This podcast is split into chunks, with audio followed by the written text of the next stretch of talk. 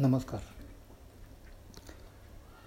कालच्या एपिसोडमध्ये मी तुम्हाला सेल्फ अवेअरनेस या विषयाबद्दल मी सांगितलं होतं. आज मी सेल्फ अवेअरनेस स्ट्रॅटेजीज या विषयावरती बोलणार आहे. म्हणजे सेल्फ अवेअरनेस मिळवण्याकरता आपल्याला काय काय स्ट्रॅटेजीज करायला लागतात या डिटेल मी पॉईंट्स तुम्हाला सांगणार आहेत एक एक पॉईंट तुम्ही लक्षात घ्या.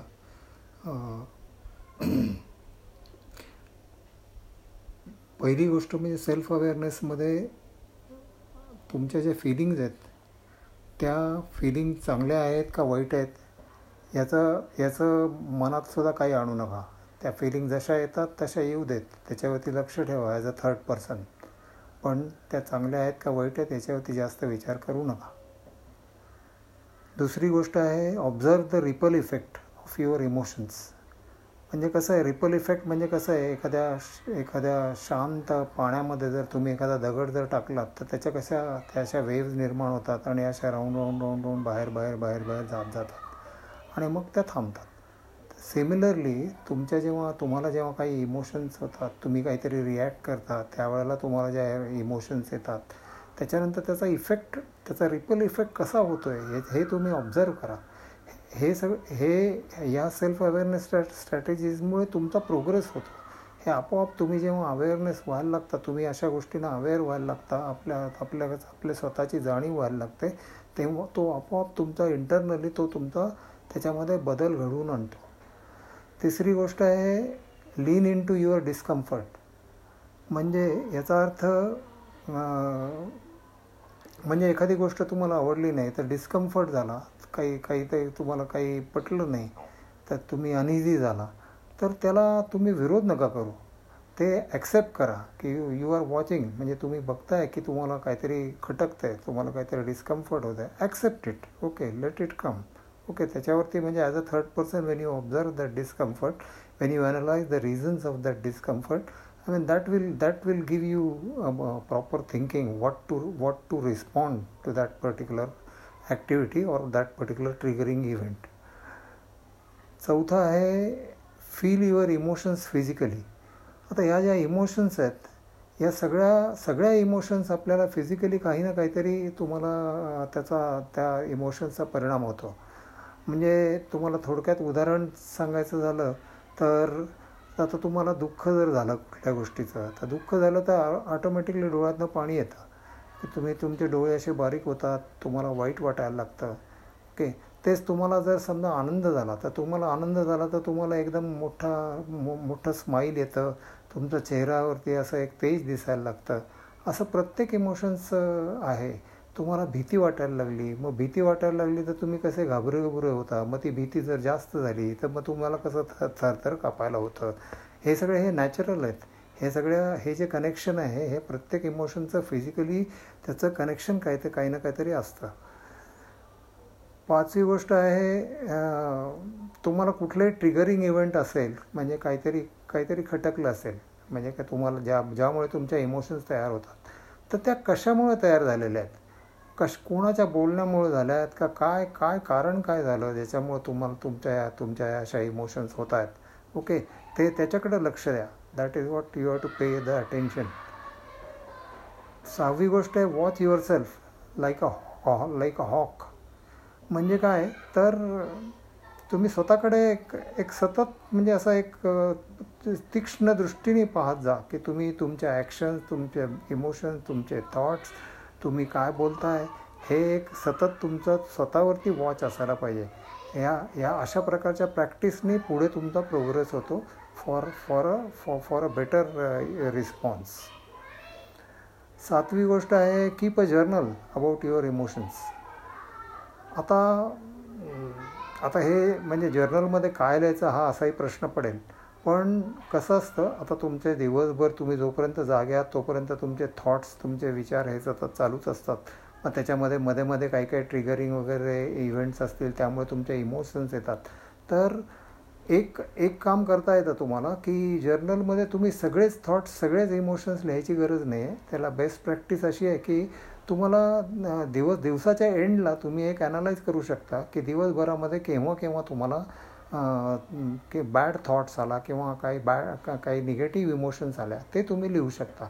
मग ते इमोशन्स लिहा त्याच्यापुढे त्याचं कारण लिहा की what what has cause that emotion okay याचा याचा नंतर अनालायसिस ॲनालिसिस करायला त्याचा फायदा होतो. आठवी गोष्ट आहे don't be fooled by a bad mood आता मूड या गोष्ट अशी आहे की हे आपण स्वतः क्रिएट करतो. स्वतः आपल्याला आपला मूड बॅड करता येतो स्वतः आपल्या आपल्याला मूड गुड करता येतो. कारण हा जो मूडचा हा जो चॉईस आहे विचार करायचा जो चॉईस आहे हा शेवटी आपल्याकडे असतो. त्यामुळे त्यामुळे बॅड मूडमध्ये बॅड मूडमध्ये म्हणजे मग मग तो तो म्हणजे तो ठीक आहे तो तेव्हा बॅड मूड आला. पण तुम्ही ॲज अ थर्ड पर्सन जेव्हा तुम्ही ऑब्झर्व करताय की हा माझा बॅड मूड आहे त्याच्यातनं मला काय ॲक्शन घ्यायला पाहिजे आहे ते हे हे क्षणभर तुम्ही जेव्हा विचार करता that is what is the right thing to do पुढचं पॉईंट आहे नऊ. हे बॅड मूडचं जसं मागच्या पॉईंटमध्ये मी सांगितलं तसंच don't get fooled by the good mood also okay हा ठीक आहे तो त्यावेळ त्यावेळचा त्या क्षणांपुरता तो गुड मूड असेल. त्याचं काय कारण आहे कशामुळे आलेलं आहे चांगली गोष्ट आहे. You are happy about the that moment हे ही चांगली गोष्ट आहे. पण पण म्हणजे त्या त्या त्या धुंदीत राहू नका. का कारण का प्रत्येक क्षण वेगळा असतो.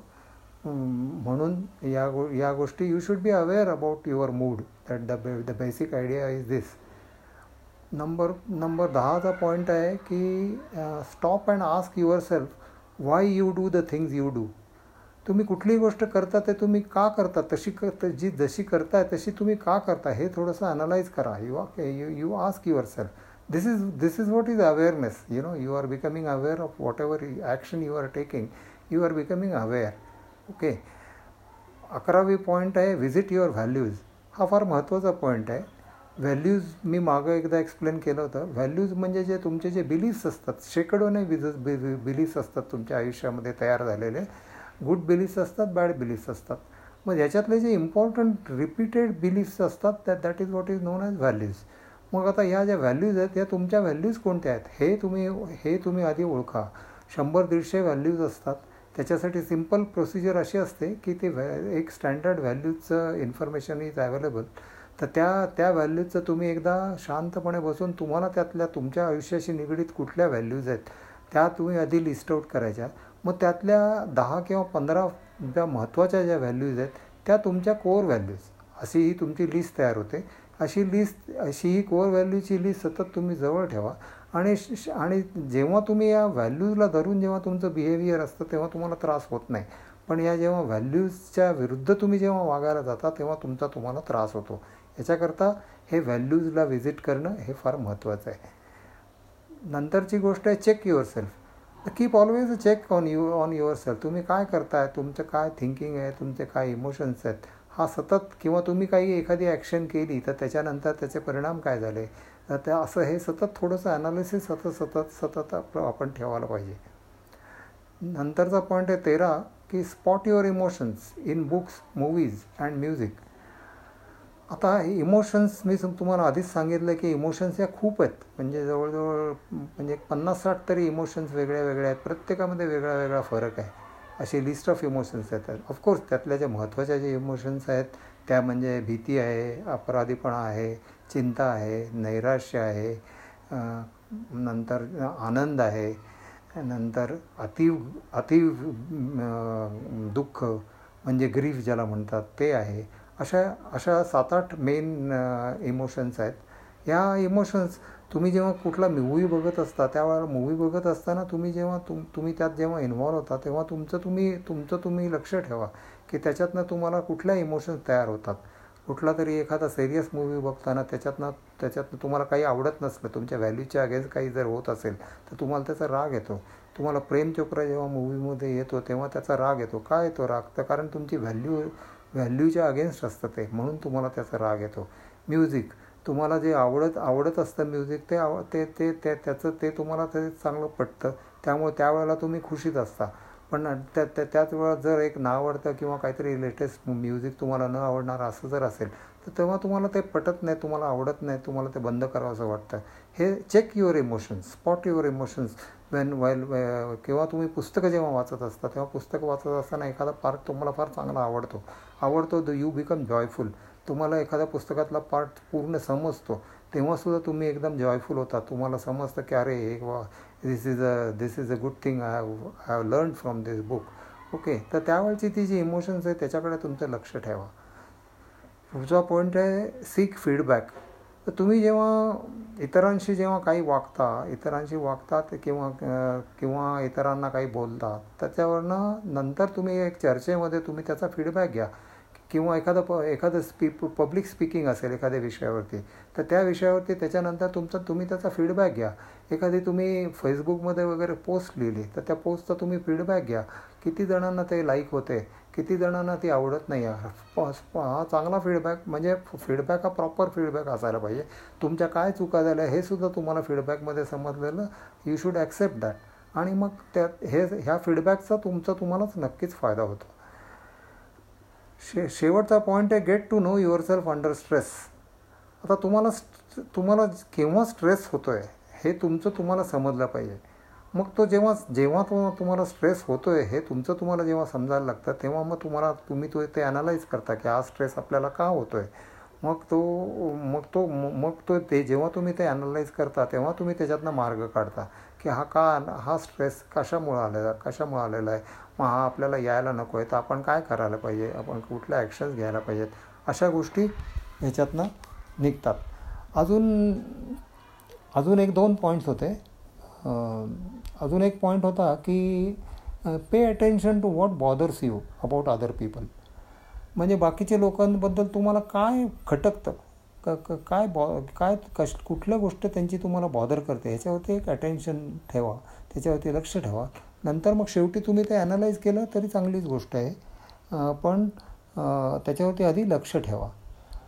नंतर शेवटची गोष्ट आहे मेडिटेट ओके मेडिटेशनचा सगळ्याच गोष्टीमध्ये उपयोग असतो. मेडिटेशनचा एक तर तुम्हाला म एक तर तुम्हाला मन स्थिर करण्याकरता मेडिटेशनचा फारच उपयोग आहे. मग मेडिटेशन असं नाही की मेडिटेशन तुम्ही खूप वेळ केलं पाहिजे असं नाही. आपल्याला जमेल तेवढा वेळ करायचं. एक दोन मिनटं जरी केलं तरी खूप असतं. पाच मिनटं केलं तरी खूप असतं. हळूहळू ते वाढवत जायचं. तुम्हाला जमेल तेवढा वेळ करायचं. पण त्या मेडिटेशन करण्याचा एक मुख्य पर्पज असा आहे की मेडिटेशन करताना तुमच्या आयदर तुमच्या श्वासाकडे तरी तुम्ही लक्ष ठेवा. किंवा मग तुमच्या शेजारी एखाद्या मोबाईलवरती क्लास सम क्लासिकल म्युझिक किंवा तुम्हाला आवडणारं शांत म्युझिक असं काम म्युझिक वगैरे असं जर चालू असलं तर त्याचा त्याचा त्याचे त्याची मदत होते तुम्हाला त्या तुम्ही म्युझिक ऐकण्याकडे तुम्ही कॉन्सन्ट्रेट करता आणि त्या प्रकारे ते तुमचं चांगलं मेडिटेशन होतं. तर ह्या ह्या सगळ्या ज्या स्ट्रॅटेजीज सेल्फ अवेअरनेसच्या सांगितलेल्या आहेत त्या त्या स्ट्रॅटेजीज तुम्ही करायला पाहिजेत. त्यामुळे तुमचं सेल्फ अवेअरनेसमध्ये तुमचं जर ई क्यू टेस्टमध्ये तुमचा जर हा जर एरिया जर वीक असेल तर तो इम्प्रूव्ह व्हायला नक्कीच मदत होते. थँक्यू धन्यवाद.